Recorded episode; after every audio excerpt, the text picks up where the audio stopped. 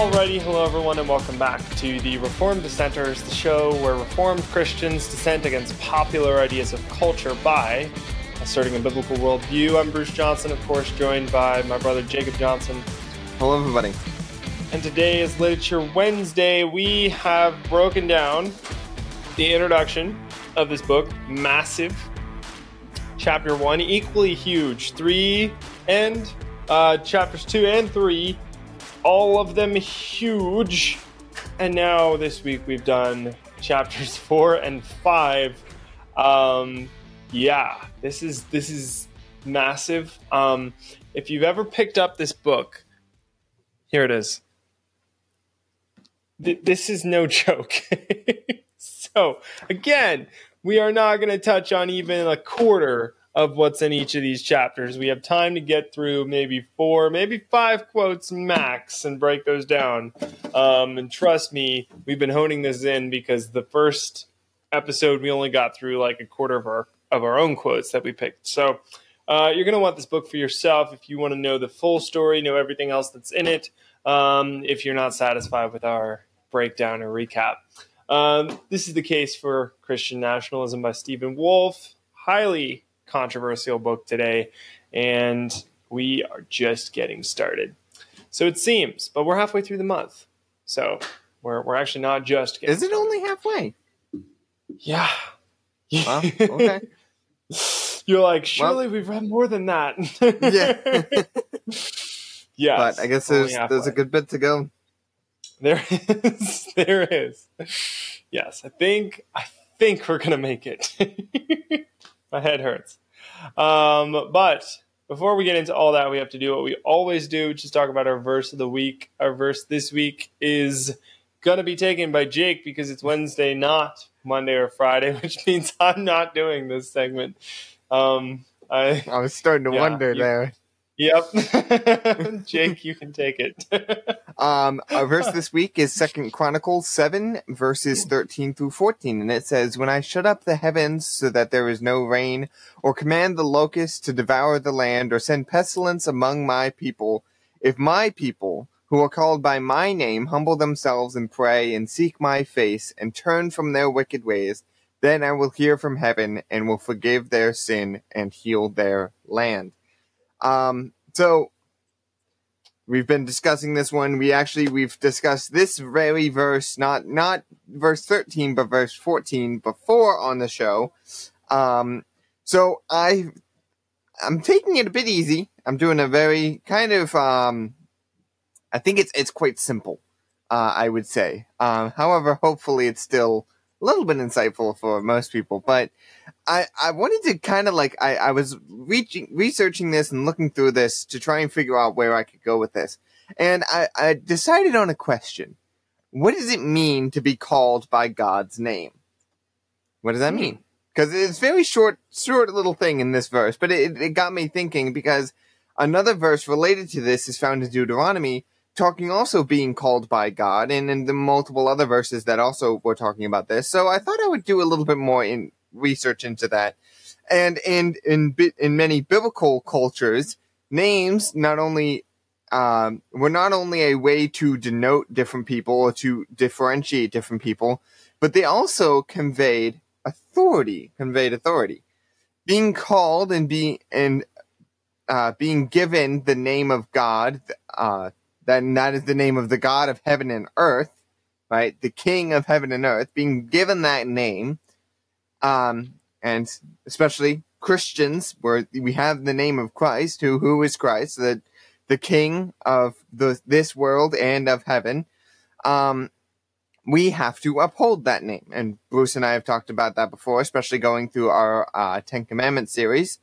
Um, and if and if we who are called by His name, if we repent and follow God, He will hear heal our lands um, I thought I would. We we talk a lot about evangelizing our culture, changing our culture, um, bringing this back to a more us. Like, what are we supposed to do? Fit. Uh, what are we supposed to do? We're to re- repent, and He will heal our lands through that. And what does that? What does it sort of mean um, to repent and what does it mean? What does it look like for our lands to be healed? Um, hopefully, at this point, uh, our audience is familiar with that question, and and hopefully that doesn't need as much explaining. However, I do believe Bruce and I will go over some of that stuff later in the future. But yeah, very short, very brief. I thought I would bring up that small little aspect of what does it mean to be called by God's name, and hopefully it's not too much of a surprise, surprising question. Hopefully, a lot of people know what that means. But I will stop rambling and pass it over to Bruce. yeah, thanks, Jake. And, and that's what we're going to be actually addressing a lot of today. Wouldn't you know it? In both our agreement with and uh, dissent with, we are, after all, the Reformed dissenters. So I think we have a right to dissent every once in a while. Um, and we might, I will be doing that significantly today. I have a little bit of um, dissenting. A little bit of dissenting. Um, in addition to some good quotes, I found some good stuff as well. Um, but of course, there are some things that I, I, disagree with, and so hope to share those uh, with you. Um, but I'll start with a quote, page 74. I'm just going to do these in order that they are in the book, um, just because I think that makes more sense sequentially. He kind of laid it out. Um, page uh, 174. Uh, Stephen Wolfe said, The Christian nation, therefore, is the nation perfected, for Christianity makes possible the national ordering of all things to the complete good, thereby fulfilling the ends of the nation. Just as grace clarifies for sinful man his true uh, end and supplies the means to attain it, Christianity completes the nation by ordering the law, customs, and social expectations to heavenly life. End quote. That was good. I mean, that's awesome. Um, I think that that really well explains Christian nationalism in a nutshell, right? Like it's uh, Christianity completes the nation by ordering the law, ordering the customs, ordering social expectations to heavenly life. He uses this phrase, ordering to heavenly life, to mean a couple of different things. And it's mm. a little tricky sometimes to pin down exactly what he's trying to talk about when he says order to heavenly life. There are times you'll see in, in my next few quotes where I disagree with his his meaning of ordering to heavenly life. He seems to suggest that when you order when you are ordered to heavenly life, you're focused on eternity in heaven as opposed to focusing on the things of God so that you learn how to live better here on earth according to the word of God and everything that you do with the expectation that we will inherit the earth and will be placed back here when we die, right? After Christ conquers the remaining enemies he has left on earth, including death, we're placed back on earth, right? That's where we're spending eternity is here on earth after it's renewed fully, right? So, um, he tweaks this and changes the perspective, which is interesting. So, anyways, but in this case, I do agree with what he's talking about. Um, and what I think he's trying to get at here is we should be taking all aspects of society and ordering them according to the word of God, scripturally, right? Um, which does seem to go against some previous quotes where he said if we try to do that, we're upsetting nature. Actually, that's what Calvin said. Um, so I don't know. It's a little tricky sometimes to figure out. But this quote, I do agree with this quote. Um, okay, and, and I think it's really well put. Uh, all right, next quote is from page. Uh, these are actually two pages, pages 194 through 195, and this is where things get a little spotty. Jake, I'd love to discuss this one with you a little bit actually after I read it. So let me know what okay. your thoughts are. Here we go. Quote, most importantly, this work of ordering does not redeem earthly life, properly speaking. For redemption concerns man's original ultimate end, namely heavenly life. Um, and then he goes on and he says, sorry, my screen is loading. There we go. Instead of being a work of redemption, the Christian's work in the non redemptive realm is a work of renewal. Okay. It restores this realm according to its nature and ours. Okay. To use two kingdom uh, language, we do not redeem the civil kingdom, we order the civil kingdom to the redemptive kingdom. End quote. this to me, I'll give my opinion and then you can give yours. Seems like a bit of an arbitrary distinction. Like it's like, all right, well, what's what's the real difference here between renewing and redeeming? Right? Like Mhm. we believe Christ has redeemed the world, right? God, uh, he did not come to uh, condemn the world, but that the whole world through him would be saved, right? This physical world would be saved, restored. Creation would not be groaning anymore, just like it was before the curse. That's why Christ died, to restore the world, to take back the world. So he already redeemed it. So I guess I, I can see his perspective where he's saying we're um, working to renew it. Just to Mhm. me, it seems like kind of the same thing. What are some of the distinctions you see there, Jake? Do you see like a difference So- between the two phrases, or I think I looking at this um uh I, I I especially picked up on that it restores this realm according to its nature and ours. Um Hmm. its nature is is yeah, its nature is God called it good. God says Mm-hmm. God says after creation that it was good. That's Yeah. that's its nature, right? Mm. That- that's the grid work God built in, into reality to be brought in by by Christian ethics. Like things things of this world work by God's standards because God is the engineer of it. Mm, the- this- yeah, that's really this- well put. this world functions l- the way that it was functioned to work. It works like a Yep. like a car would. The car does not work with outside of what the designer puts into it. This world Yep. is working within that its design. So it, we're returning it. We're trying to renew it back to its design. We're trying to restore it, like taking a car that's beat up and and old. You're restoring it back to its former nature, its former glory, Yeah. and so I, I would I would kind of take that as that. Um, okay. Yeah. Was that does that does that answer the question? I don't know if I, I went so. off. No, on- I think that's an interesting perspective to have on it. Um, yeah, and part of this is that last phrase there where he's talking about we do not redeem the civil kingdom, we order the civil kingdom to the redemptive kingdom. Here's again that we order this to that Yeah. language that he So- likes to use a lot. right? he does um, he does bring up in chapter five, if as long as I'm not going too overboard here.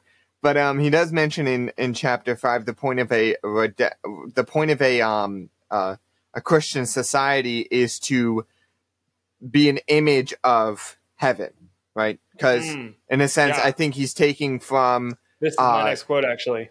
Yep. Okay, well then I will let you go on with that. Go ahead. cool, thanks. And I'll be wrapping up here pretty shortly too, because I'm running out of time. Um, and uh, if you want to bring up what you were about to mention there, that that'd be great when you bring it up in Yeah. chapter five. Um, page 195, quote: "An earthly kingdom is a Christian kingdom when it orders the people to the kingdom of heaven." It's kind of what I think, Jake, you were getting at there. Limiting the redemptive kingdom to eternal life does not preclude the Christianization of the civil kingdom.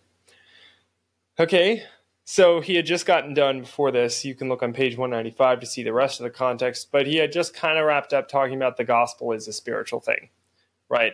And in that, it pertains primarily to spiritual matters. And then he adds in parentheses, eh, but doesn't, it's not saying it can't re- refer to physical things too. It's like, okay, all right, okay, you know, got to add the Covering all of his right? bases. Right, right. Yeah. So, um, but anyways, the, you know, an earthly kingdom is a Christian kingdom when it orders the people to the kingdom of heaven. Okay. What does that mean though? Um, that, that was a little fuzzy for me, what, what that actually got at. Um, page 197, he, he extrapolates and expounds on that just a smidge more. He says, quote, the gospel res- restores humanity for works. That was cool. I'm like, yeah, hey, that's great. Restores humanity for works. That makes a lot of sense. Um, the restored man is reconciled to nature. mhm, And as such, he is set apart not from earthly life or from natural principles, but from the fallenness, fallenness, sorry, fallenness of the world. He is a stranger to this world because he is reconciled to nature, not because grace has elevated him above nature. End quote. That was cool. That's like a great way for him to dispel any Gnostic notions, right? We're not elevated above nature. Grace has not elevated us above nature. That's awesome. Like that right there, he he has some Gnostic um, ish things I'll get into in a second. I promise I won't take a ton of time. Don't worry, Jake. I'll give you space. Yeah, no, Don't that's fine. Um, but this quote, at least on this page, he seems to dispel the notions of, of Gnosticism that that we're really just all about the spiritual and not about the physical. He says here that grace does not elevate us above nature. It just it makes nature better, makes nature what it was supposed to be. That's great. That's really good. So this this I really liked. Um, this next bit kind of was interesting. Um, he said on page 197, quote, even Adam in the state of integrity, as he grew in maturity, would have felt as if he were a stranger in this world, not because of any defect in creation, but because his ultimate end was always heaven, where he would find his true rest, end quote. Uh, not not so much. I I think that I I would really be interested to hear him expound on this more, like in Mhm. person, or or really get at what he was trying to say here, because I think what he's trying to say isn't quite what I'm interpreting it as. Yeah. What this reads to me, people today when they say this are basically Gnostics. Yeah. What he's the way it's phrased here, I'm sure based on his previous quotes, this is not what he was trying to get at. I don't know what he was trying to say here, but from what I'm getting from this, it seems that he's saying Adam was always heaven bound, right? Um, ultimate Adam's ultimate end was always heaven, which it wasn't pre-fall, right? Like there was a communion, and actually Doug Wilson has a really good sermon on this. Um, a couple weeks ago, he he released it, but Well, states it really yeah. well. There was this communion of heaven and earth where they weren't so separate and distinct that if you were uh, heavenly minded, you weren't at all earthly minded, or vice versa, right? They were connected. And so I think that it, it- there wasn't that like separate, like, okay, there's the earthly things and then there's the heavenly things. There it wasn't that massive distinction, right? They were more together.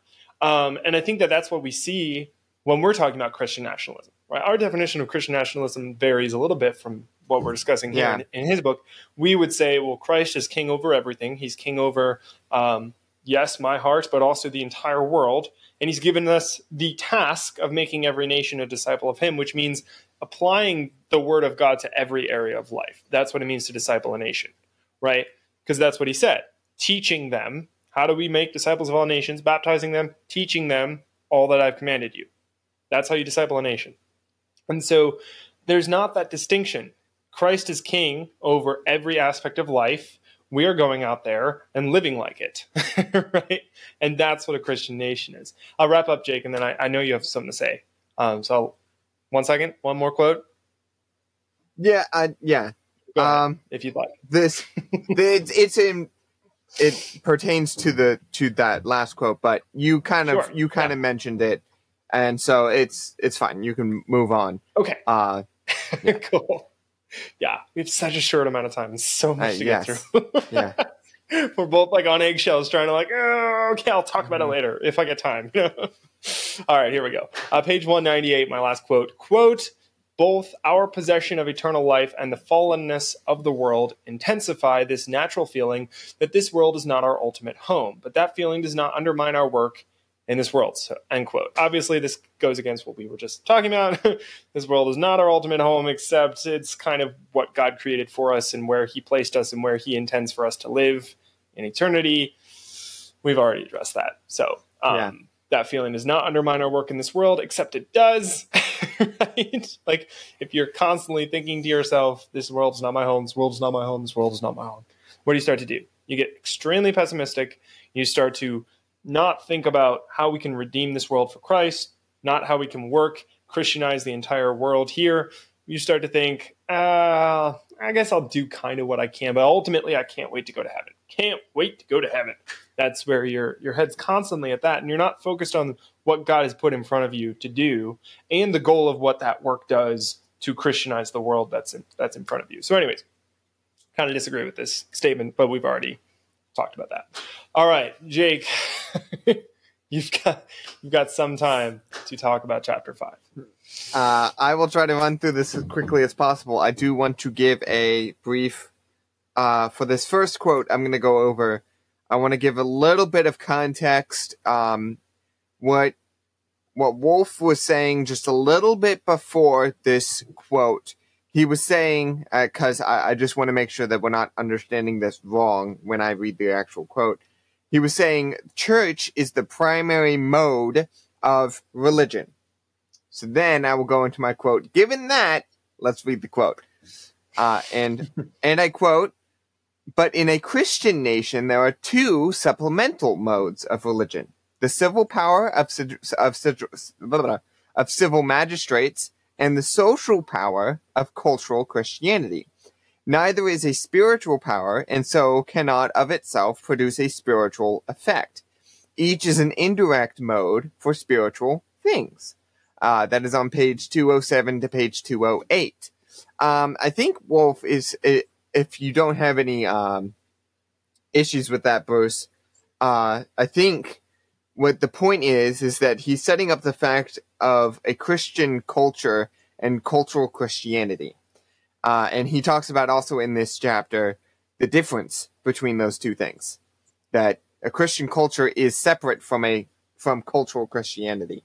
But I, I didn't want to cut you off. Is there anything that you noticed in that uh, quote? Um, yeah, I'll I might comment a little later. I'll let you yes. get as far okay. as you can with the rest of your quotes because I know you as got long as, say. As long as you don't have any issues, uh, jump um, in if um, you have an issue with with what he's saying. Uh, yeah. But until then, I I'll keep going. I think that the I mean the one uh, really quickly like 10 second yeah. thing yeah. is you know he's talking about he's again separating civil magistrates and social power of cultural cultural Christianity. He's saying they don't they're not spiritual powers. I disagree. okay. right? Like like you can't just say, okay, there's parts of this world that have nothing to do with the uh, you know, the the they way that they're supposed to be run in the sense that everything is physical, but everything is is also but um, in a sense spiritual, right? Everything has this. Yeah. You you have to ask, okay, what does it mean for something to be spiritual, and why does that distinction matter, mm-hmm. right? What seems to get set up here is if it's physical, then it's not directed to heaven. It's not of heaven, which means, as we see in previous chapters and this these chapters, mm-hmm. they can kind of be run how they will, right? Nature, yeah. natural law gets to do its thing, quote unquote. And these physical, non spiritual things aren't super uh, structured in terms of the, okay, the, well, the Bible definitely tells us how that should be done. So we're going to do it that way. It's like, well, no, they can kind of just eh, more loosey goosey, right? Because nature is in charge, mm-hmm. not the Bible at that So, point, you know, which is like, eh, I would, I don't know. I would have to disagree with okay. what you're saying that he's saying. Yeah, go for it. Because first of all, let's start out. He calls it a motive. he calls both of these modes of religion. Okay. So he does believe that there is religious a, a religious part to these. I think what he's saying is that they do not have spiritual power. They don't they don't use their authority in a spiritual means. So while the church speaks to heart and internal and spiritual matters, the civil government and cultural Christianity talk about judicial matters. From um, yeah. They don't give any spiritual effect. They don't they don't speak to the heart issue. They instead speak to the physical issue. Not to say that they are not affected by spiritual means. They just don't give spiritual effect. Okay. Yeah, if that's your if that's your definition, I can kind of get on board with that, although I think still you start to differentiate in a way that gives too much uh, leeway to mm-hmm. to those institutions to run themselves, right? Um, I, I think that that's shaky ground. It's a lot better to say the Bible applies to all of these, and I don't think he would disagree and, with that. Right? No, that's fair. No, totally understand. Um, and thank you for holding me accountable to that. Um, what his intentions are, right? That's good. Um, but I think the the issue is is when you say, okay, they won't have physical or they won't have spiritual effects. I think everything in this life God uses for to some spiritual end. You know, look at um, if you look at Israel, look at the way that it was structured, look at the laws, look at all these different things. There are often times in the sermon that is the book of Deuteronomy talking about how a society should be run, where each case law is then commented on, right? Some of the case laws are commented on, and it says, for this reason, this is why this law exists, right? And it's a spiritual reason, you know? So I think there are laws, there are things that do have spiritual repercussions that are done by a quote unquote non spiritual entity like the civil government. I I would say they're all spiritual entities that have that all hmm. bear that strength um, when used properly, right? When used in the way they were intended. okay. Used. Okay.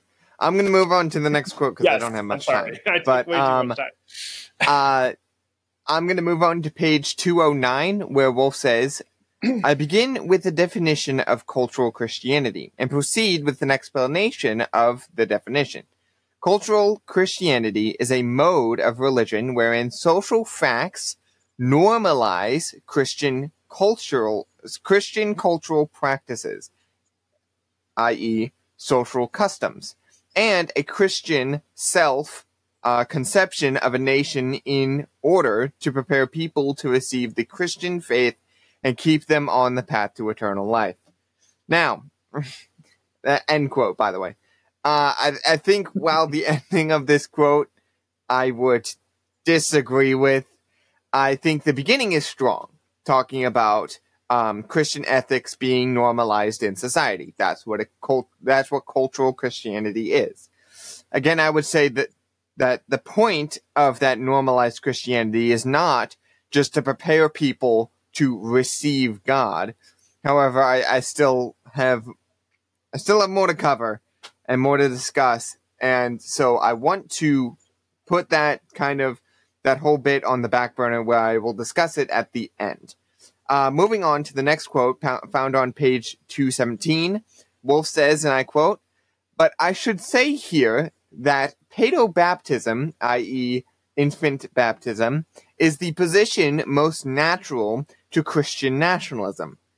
For baptizing infants brings them outwardly, at least, into the people of God. When the body politic is baptized, all are people of God. Again, that was Amen. page 217. Super strong. Mm-hmm. Love that. Love that yeah. quote. and um, I think I think it needs to be said uh, the the Credo Baptist outlook and theology does not help the growth of a Christian nation. The training of children, assuming they are saved, is conditional for a Christian culture. Hmm. Sadly, sorry to alienate a section of our audience, but I feel it needs to be said. And if people, if those people whom were alienated want to talk or want to ask questions in the comment section, uh, if they want to ask things and you know get get what we really mean, what what we would answer. Again, I, I want to point out questions, not incessant ramblings or angry trolls. So questions. Yes. So we would love to reply and answer those questions. Uh, if there isn't anything for you to add, Bruce, I can nope. move on. We got about two minutes okay. left. So if you've got some yes. high level big quotes you'd like to, maybe you can go a couple minutes over to if you'd like. I'll do. Um, Give you some more time. I ha- I only have two quotes left. Uh, so I will go through. The first one is not much, not much to be said here. Is I think it does um, support and add to it. So on page 282, sorry, 228, uh, Wolfe says, I readily admit that cultural Christianity cannot save souls and that it often produces hypocrisy. As I said above, it is not a means of salvific grace. It is a supplemental mode of religion. Now, to not take this quote out of context, when he says it often produces hypocrisy, he is not talking about that he, he defends that this kind of point saying that a lot of people say that when you believe in a Christian culture, you are being hypocritical um, for several reasons, and a lot of people make that case. So he does defend that. He does go over that. So please read page two, And 228 and the rest of chapter 5. Yeah, that. and I agree with the beginning of that. Cultural Christianity does not save souls. Yep, I don't Mm-hmm. Right. believe that either. right, Um, exactly. But it's the outpouring of saved souls. It's the Mhm. result of, Yeah. of truly saved people. Right. So to sorry, not not to cut you off, but um, Nope, I was done. last quote. Last quote. Uh, this is found on page two twenty nine, and Wolfe says the question is whether the normalization of Christianity in society prepares people for the reception of the gospel, such that ordinarily more come to true faith than in the absence of cultural Christianity. The question Hmm. is, on one level, an empirical question. But since true faith is invisible, we cannot add up numbers of salvations. Still, there are several reasons to answer the question in the affirmative. Again, that was page 229. I take issue with a little bit of this. Because he's saying that that in in a Christian society, it prepares people for the reception of the gospel. And that's the point. That's the point he's making is that this is this is what it's for. This is what the cultural Christianity is for is to make it possible for people to receive the gospel better. That's not the point. Uh, I think this is the issue, right? The why Bruce and I are kind of finding so many little minute issues is that he doesn't Wolfe doesn't quite understand the point of creating a Christian culture. In his mind, right, the only reason for a Christian society is to evangelize. And it is, and not only is that theologically off, but also not strong when being attacked. It's it's not a good argument. It's not strong when it's coming up against attack. For instance, uh, I want to bring this up.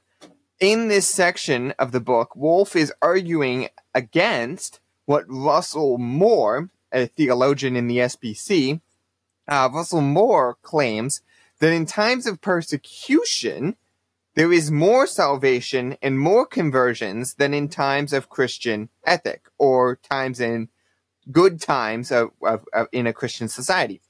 Without getting into a heated debate, because I know Wolfe spent a lot of time going over why he disagrees with that point, uh, why that's wrong. Um, I, aside from that, I don't necessarily think that the point that the that the fact that Russell Moore brought up was necessarily wrong.